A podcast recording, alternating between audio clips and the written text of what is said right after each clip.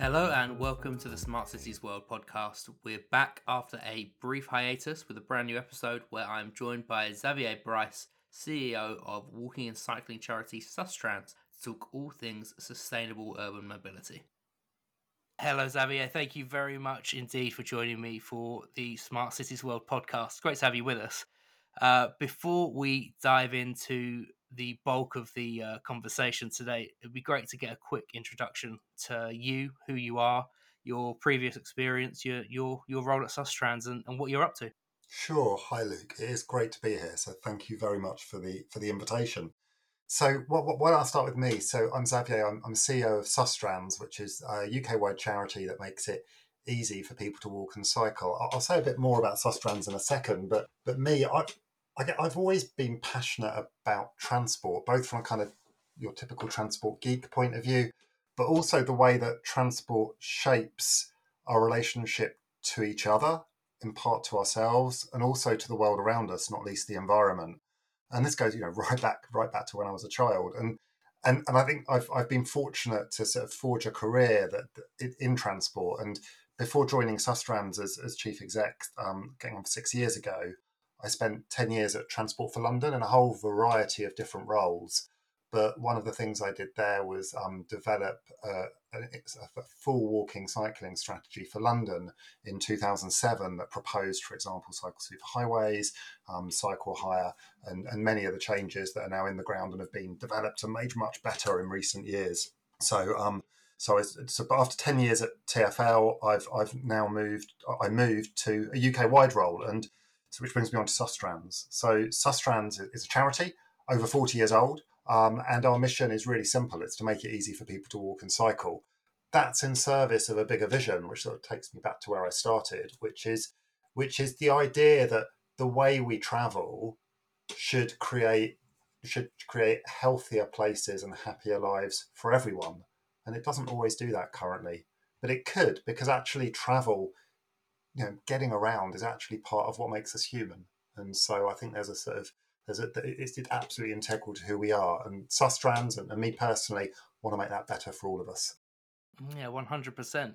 Uh, it's it's really interesting because I don't think until you start having conversations like this with um, with people in the industry such as yourself, that certainly from a kind of public um, perspective, I don't think we appreciate quite how important transportation is in, mm. in our everyday lives. Um, mm. It really take for granted the kind of connectivity that we we have in, especially in in urban areas, in in order to, like you say, to get around and, and treat that as a as a normal kind of human right almost. Um, and you know, increasingly the emphasis uh, is around for local authorities, for cities, for for suburbs, and in rural areas as well. The emphasis is increasingly on on how we do that more sustainably, which is mm-hmm. what we want to talk about specifically today. Um, so, why don't we kick off with you know how how we define the approach for for a more sustainable future for mobility because what we what we have is a real mix of different approaches with automotive, for example, um, hailing electric vehicles as, as a solution when really it's it's part of a solution, but not the be all and end all. We we have associations and organisations such as Sustrans who who are looking to promote active travel, um, the use of public transportation, and then we have a whole kind of startup economy around micromobility, shared mobility, and microtransit, which is looking to kind of disrupt this this whole scene, this whole industry, to take a much more technology led approach. You know, what's what's your view on the need to to have a better mix of all of those different things to really define uh, a path forward for mobility? Yeah, it's certainly it's a really rich environment out there, isn't it? And you know, mobility, which is like the hip way of talking about transport, really mm. at, at heart a lot of the times is is is a really exciting space. Um, I guess technology has always underpinned transport, going back to the revolution brought along by the railways, which was absolutely transformative. first of all in the UK and, and then and then out across across most of the world.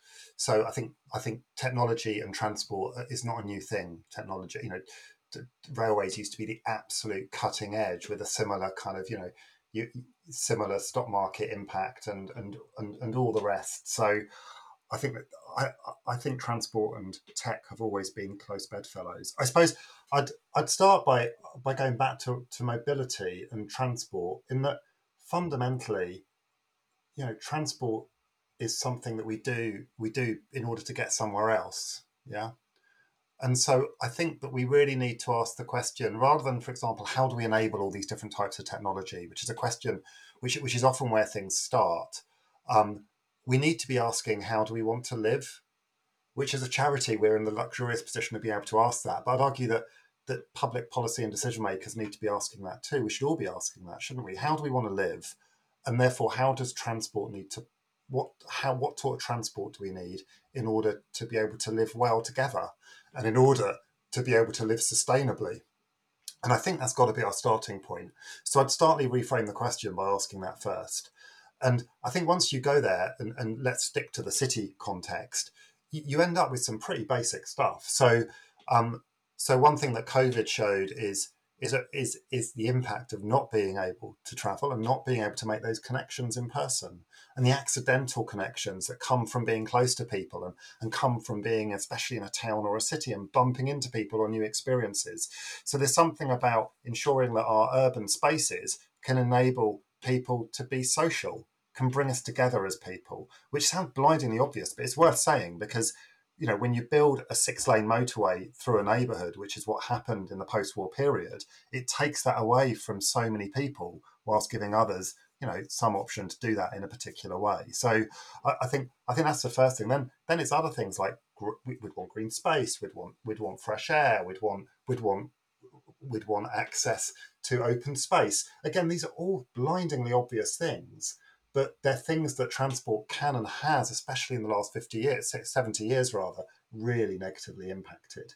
So I'd sort of start with that question and then and then fundamentally we need access to goods, to services, to the things we need to, to, to, to, to, to make our lives work. And so rather than talk about mobility, I think it's more powerful to talk about proximity and being closer to those things we need. And of course, we're familiar that now with ideas like the 15 minute neighborhood, the 20 minute neighborhood. And I say neighborhood, not city, because I think this is very much about neighborhoods. And neighborhoods can be in towns or, or indeed rural areas as well as cities. And, and so these, these 15 minute, 20 minute neighborhood ideas have really come to the fore in the last sort of two and a half years. And, and I think that there's a lot in that that goes back to the idea that most of what we need should be a short walk or a short cycle away, um, with other needs met through other modes of transport. Um, and, and, incre- and I think we can increasingly live like that, going back to technology, because you know when we talk about this, it's not just about you know e- scooters and um, electric bikes and driverless cars. It's also what we're doing now, which is talking over the over the internet. And so I think I think technology has a massive role to play in helping us move and live better together. Yeah, one hundred percent. Like you say, you know, it, it comes down to a, a, more integrated approach and a more joined up approach to urban planning, urban redevelopment, whether it's mm-hmm. pedestrianisation of of kind of crowded areas and congested areas to improve air quality, improve mobility options, and more active travel solutions. It comes back down to what cities and local authorities are planning more broadly than just transportation and making sure that they're taking an integrated approach to both of those things because there's there's no one solution on you know on either side of that that is going to address every every single issue uh, un- unless there's collaboration you know at a public sector level and at, i suppose at a private sector level as well and kind of bringing all of those parties together to find solutions to a very common problem across cities, towns, and rural areas as well. Yeah, definitely. And I think that you know that there is no person or organisation that holds the key to this.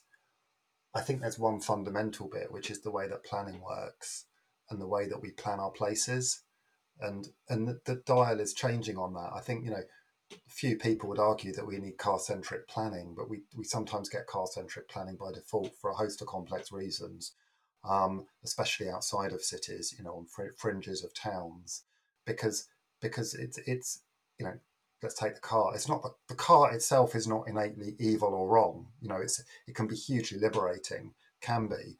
Um, it, it it it's it you can't uninvent the car. The issue with the car are the unintended consequences of it. And what's happened is we've we've we've, we've arrived at a point, had arrived at a point where where the default assumption was that everyone had a car and it was the car that was how we got around and how we did things. And and there's a famous theorist, I forget his name, who who referred to the fact that the, the, the motor car creates journeys that only the motor car can actually serve. The sort of dispersed development that, that you that you end up with in suburban and ex and ex-urban regions. So so I think it, you know planning is really important. But yeah, going back to your, your point, everyone's got to work together on this, and it's really good to see the amount of energy, all the different stakeholders at play, and um, and a recognition that that, that it's a multimodal future and it's not about one mode necessarily dominating over the other. Having said that, if you start from the premise that actually, you know, as, as human beings who are sort of our bodies are programmed to move at walking speed, running speed most. If you start with the premise that things should be a walk away, that's not a bad place to start. I mean, that's even reflected in the highway code now in, in, in Great Britain with that with that road user hierarchy that puts that puts actually walkers first. Yeah, one hundred percent. When we talk about sustainability, the I suppose the the natural place to start is with the environmental impacts that mm.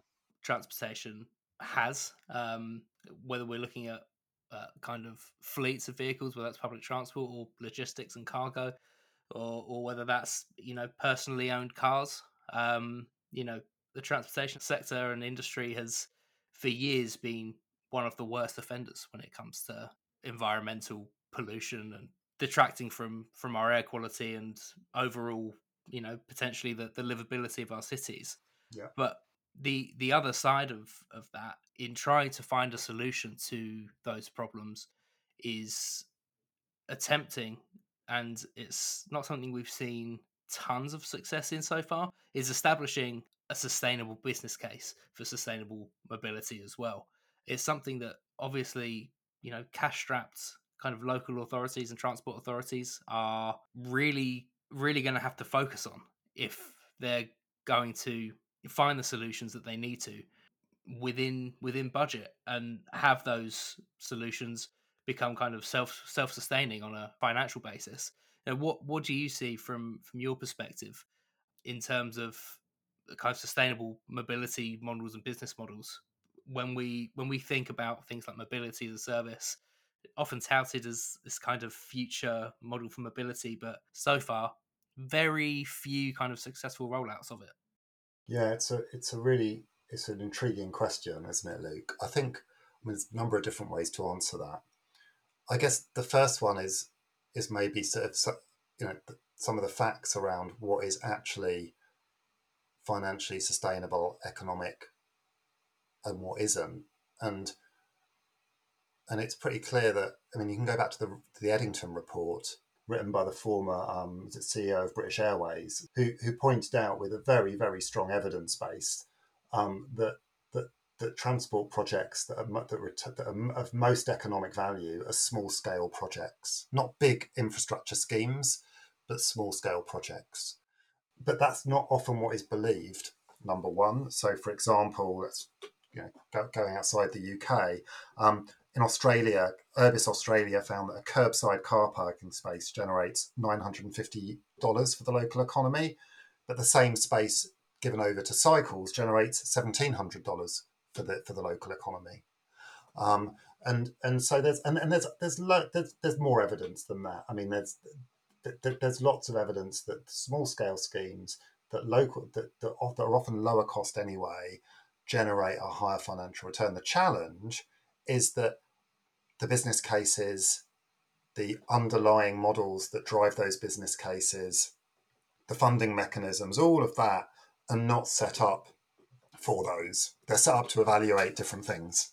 You know, we've been refining refining these th- these business case models and transport models for decades, going back to that assumption that actually it's about be it big public transport schemes or big road schemes. So there's something about the unpicking of that which takes time and factoring other aspects of value, not least, for example, carbon, which is still unpriced.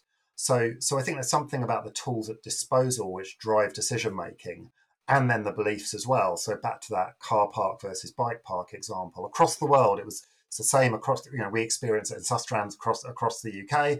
Um, New York, when they were putting in cycle lanes, experienced it too. Local business owners think that people drive to their um, to their shops. Actually, the major- often the majority of revenue comes from people who are walking or using public transport or cycling.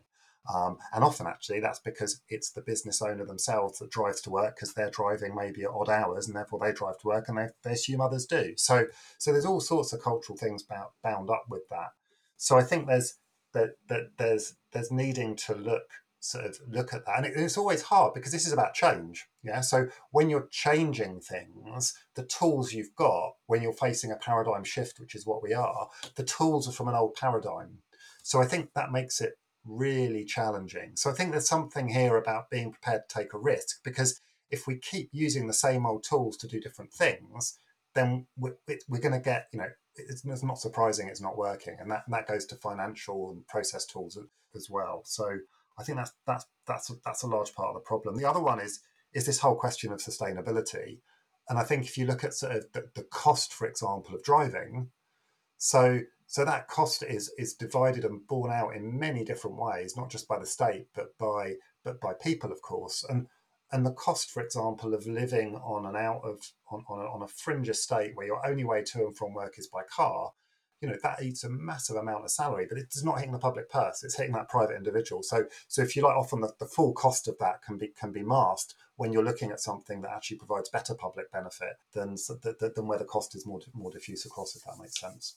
Absolutely. I think across all of that is the need for, you know, city governments, local authorities, transport authorities to really follow the data and have better insight into people's individuals travel habits when they travel, how they travel and take a more bespoke approach based on what the data is telling them to enable them to make better decisions about about what they do. Like you said with with the curbside, you know, curbside space is probably some of the most undervalued urban space that exists in terms of you know what we currently use it for compared to what its potential could be economically for for cities and for for local authorities. It's it's uh it's quite an odd situation to be kind of this far into what feels like a transportation revolution and to still be having conversations around that kind of thing. Definitely, Luke. And it's, I mean, back to sustainability in its widest sense, you know, so so it is simply not an efficient use of space, especially when space is constrained. Um, in order to, to have everyone going around in individual personalized metal boxes just doesn't make sense. It's completely illogical. Um, and so and yet, if that, unless you're pricing that space, unless there's a cost to it, it's hard to it's hard to limit that, as we've seen, for example, with the rise of ride-hailing apps and, and, and the extra traffic and congestion that has brought to, to cities like London here in the UK, but towns and cities across the UK, and and and left unchecked, you know, congestion will be the self-limiting factor. So so going back to the economics of it, you've you've got to. I think the the answer is to fundament is to price that space because that's one of the key commodities you're dealing in is that space. And so so I think there's a there's a very strong argument and and we're now reaching an inflection point with the transition from internal combustion to electric where something's going to have to be done around the taxation of, of road vehicles anyway. So so, and, and, the logical thing to do is some sort of road pricing scheme, and and we know it works. I mean, the evidence from London and the road user road user charge in London that led to a fifteen percent drop in traffic overnight. Now, what happened after that is you know open to argument because you haven't got the counterfactual of what would have happened without it in place. But I think that few people would argue on sort of technical grounds, if you like, or against against the logic of road user pricing and, and I think that's got to be one of the key tools, not least for that curbside space. Because one thing's clear, and, and Uber and the like have shown that the value of that curbside drop off, together with the huge increase in drop off drop off in deliveries, that you've you've got to be able to price this stuff because the the market itself will not resolve it without some sort of pricing. On on the other side of of the sustainability argument, outside of local governments uh, might be able to control, um, although they will have a role inevitably, is public uptake of, of more sustainable mobility options. Mm. Um, I think it is gradually becoming more a part of people's thinking, the their impact on the environment when they travel a certain way uh, is increasingly factoring into people's thinking before they travel, how they should do it, whether they should do it, based on the kind of green credentials of of that decision. But how do you think we encourage more public uptake of of sustainable mobility modes, whether that is, you know, purchasing an electric vehicle using more sustainable shared modes of, of transport? Do you see subsidies and incentives as as as a route towards that? I'd, I'd go to something different, and we'll come to public to subsidies and mm. the rest.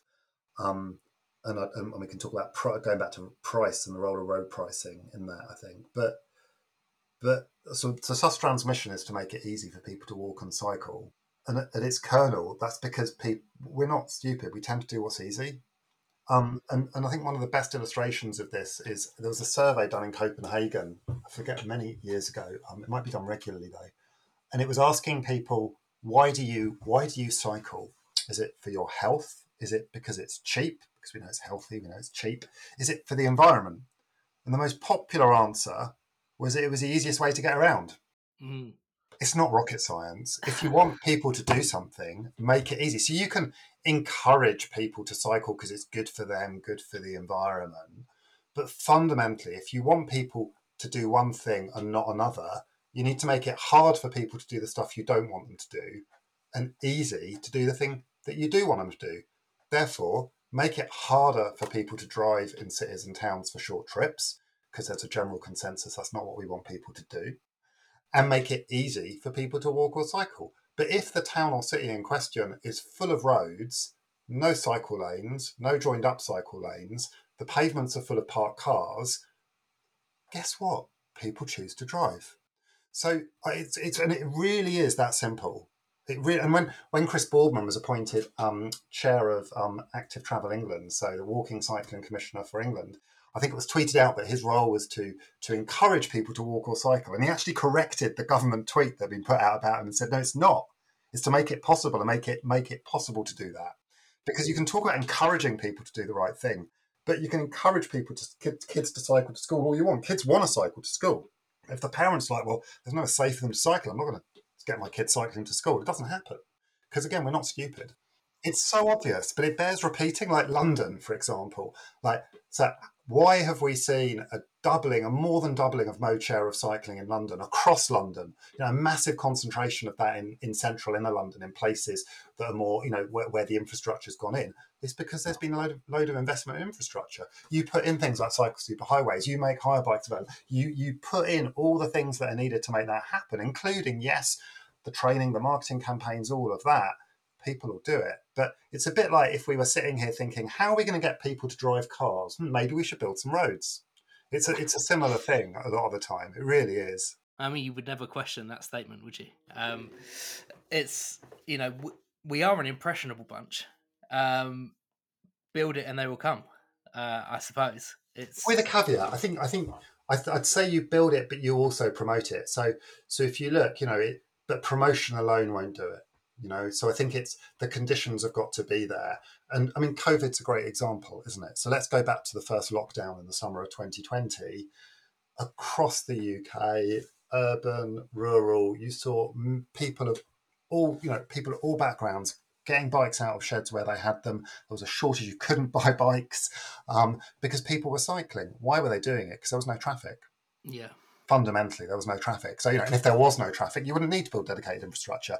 But there is traffic, of course, there's traffic. So so therefore, you need the dedicated infrastructure. So I think and and and I think that that you need you need all of all of those things to come together. So to come back to incentives and incentives absolutely have a role, and I wouldn't want to downplay that. And you need and you need especially to, to reach out to people who might not, for example, think that walking or cycling is for them, or might not be aware that there's a bus service. So you've got to bring the full arsenal of things to bear but if you haven't got the basics, then then forget it. coming back to your point about the pandemic, I think it taught it taught us some kind of invaluable but inadvertent lessons in a way. You know, like you say, there was no traffic. More people were more mm. active. They got their bikes out. They went for walks because I suppose the situation increased the value uh, and made us made us realize the things that we were taking for granted at that at that time but also showed and demonstrated the effect that those things can have you know in, improved air quality less congestion there's there's no question that um, cities and and built up areas became more livable during that period at least from a you know from a kind of urban space and mm. transportation perspective um, and in a way it's it's a little disappointing to see how easily we've slipped back to to where we were but also there's there's something there for governments local authorities to aim towards and to cling to that the potential is there to to change people's mindsets um, by you know by doing some of the things that, that you that you've mentioned um, and the investment in in infrastructure and in services is going to be critical if that shift is going to happen. Um, the other thing I wanted to ask you around this is it's fairly UK specific, but the kind of transport network in the UK is is pretty kind of um, disjointed and decentralized and deregulated. Um, do you think there's more of a role for kind of central government prescribing a more joined up approach for local authorities in in looking to encourage more sustainable transportation methods or do you think that as as we've kind of seen with uh, franchising efforts in, in Manchester and, and, several other kind of greater local authorities in, in the UK, that it can be handled at that local level. I think I think I'd be wary of prescribing a more joined up approach for local authorities, and I think that I think I think the example you gave of Manchester is a good one. So, so what, what you're seeing, what we're seeing is is the rise and, and the impact, the explicit empowerment of combined authorities, cities to to take control of their transport, and that's a good thing. Um, it's not complete. There, there are sort of there are different things such as you know Transport for Greater Manchester, for example, doesn't have control of its road network or its strategic road network in the way that TfL in London does. So I think it's it's not perfect, but I would be wary of prescription because I, I'm not sure the record on, on central government of prescribing what local authorities and regions and cities should do mm. is, is a glorious one. And I think that you know, most people want to do the right thing. That you know, the argument is generally one that our towns and cities should not be car dominated, that we need decent public transport, and that we need to be encouraging people to walk or cycle.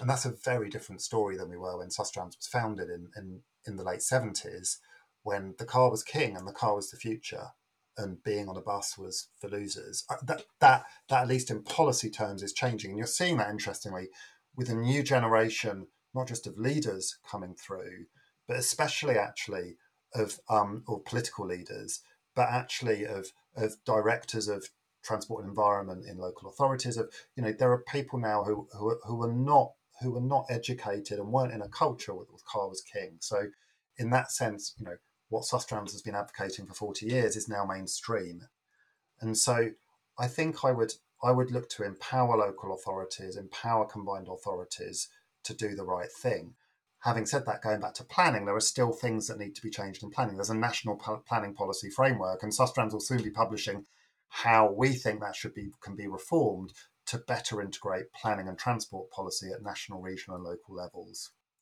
And I think before prescribing what should happen, you know, locally, I think there's things that need sorting out nationally anyway. So we spoke talking about road pricing, where the, you know currently the government is is sort of being very quiet on the topic of road pricing, though the Transport Select Committee has pointed out that that it needs to um, to, to, to, to, be looked at, that something needs to be done around road pricing and, and it needs to be looked at seriously. And so I think supporting local authorities to make bold moves, to do the sorts of things that we're seeing, for example, in the West Midlands region, where they're offering mobility credits for people who are prepared to scrap old, older cars.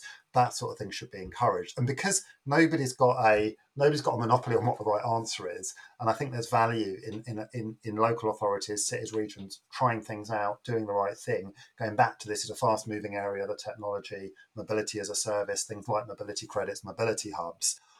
I would be wary of too much central prescription. I think you know it, it comes down to every city, every town has vastly different needs, even if they are, you know, generally pulling in the same direction towards more sustainable modes of transportation. The way they get there is going to have to be it's going to have to be bespoke. It's going to have to be unique to to really fulfill the needs of citizens and residents in yeah. in in that space. And it well, you know, it should go without saying. Um, but in some places, it it it feels muddled, and uh, it's quite it it can be quite an odd thing to talk about the transportation industry and the policy and some of the development that goes with it. Um, but I mean, no, I, I I completely agree. the The last thing I wanted to come to here was um was was really to ask about the role of organizations, charities like Sustrans in visualizing and then then achieving this kind of future, um, and the importance of local authorities being part of a kind of wider network or wider supportive network to be able to learn lessons, find out and discover kind of best practices, and uh, and what that looks like for you. Yeah, I guess this goes back to sort of where you started, Luke, which is the rich variety of organizations, type of organization, number of organizations involved in the space. And I think that so the role of a charity, well, I think we we're not in this for we don't have a profit to make. Um, mm. We don't need to be elected, so um, so it's easy. It's easier for a charity to be to be a bit purist, maybe, and to talk as I as I talked about at the start about the question of how do we want to live. Um, we have an agenda to push, of course. We, you know, we have our mission to make it easy for people to walk and cycle. But I think that means that that we can certainly point to best practice. We can join people up. We can we can share. So, and, and one of the things that Sustrans does is, is we we also deliver change on the ground. So we have designers, we have engineers, we we we also we have behaviour change specialists who work with communities, local authorities, national government on some of this stuff. Often, sort of some of the more so, so, some of so, some some of the more radical stuff sometimes, and some of the more experimental. We can experiment more, and so I think being able to speak from a position of delivery experience is also really useful.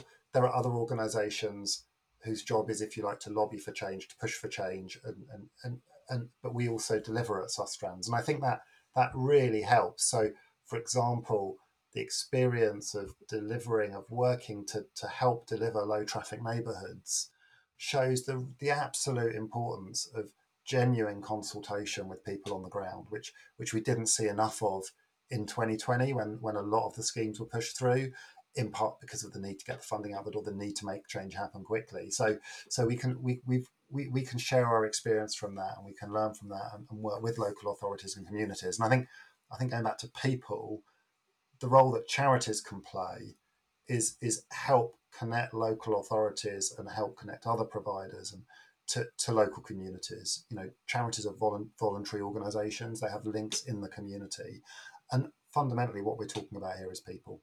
And so, ensuring, and one thing that we're increasingly focusing on and, and, and concerned about at Sustrans is a lot of the inequity and inequality that poor transport decisions have bred over gen- over generations, and so ensuring that that the advantage of new transport forms, of new new ways of moving around, are felt by everyone, not just the more advantaged, is something where I think charities are uniquely placed to help with.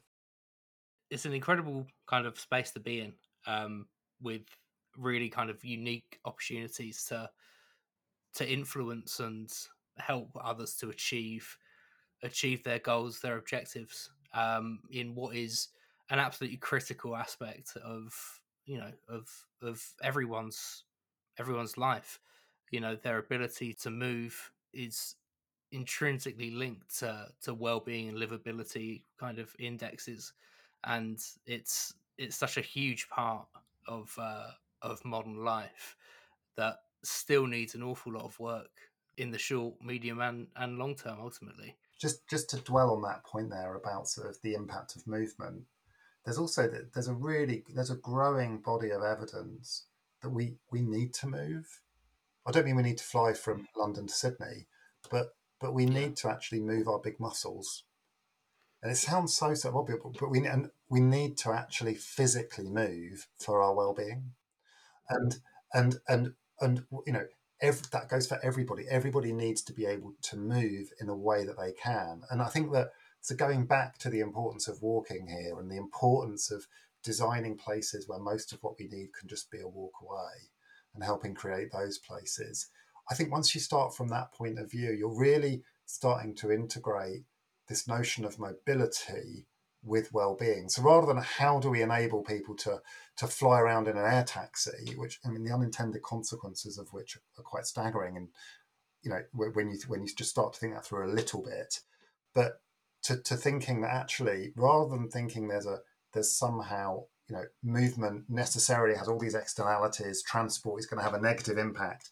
If you start to think from a win-win perspective, how do we actually design places that encourage movement?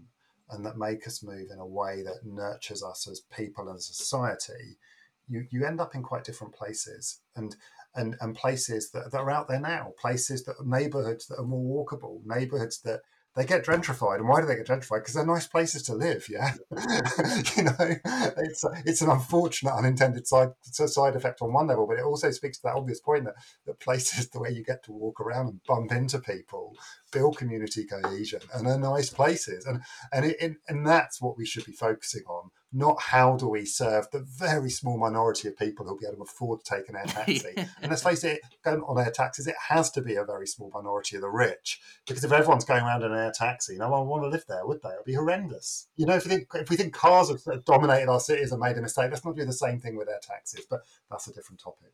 It it is it is a different topic for another day. Um, but uh, for now, I'll uh, I'll let you go. Uh, I've taken up probably quite enough of your time for one day. But thank you very much indeed for for taking the time out to join me on the podcast. Really appreciate it. Um, lots of really valuable insight there.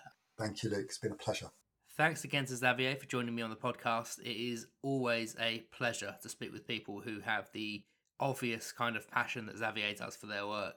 And fantastic to get his thoughts on the potential routes forward for sustainable urban mobility as well as we continue to emerge from the pandemic, his points about flipping the mobility equation on its head feel especially prescient. Everyone has been through a bit of a period of soul searching in the last two years, and building public services around how people want to live should be front and centre, both in the minds of the public and private sectors. And we'll be back with another new episode in just a few weeks. But in the meantime, don't forget to become a subscriber wherever you get your podcasts and for more on mobility and much more besides, become a Smart Cities World member for free at smartcitiesworld.net. See you on the next one.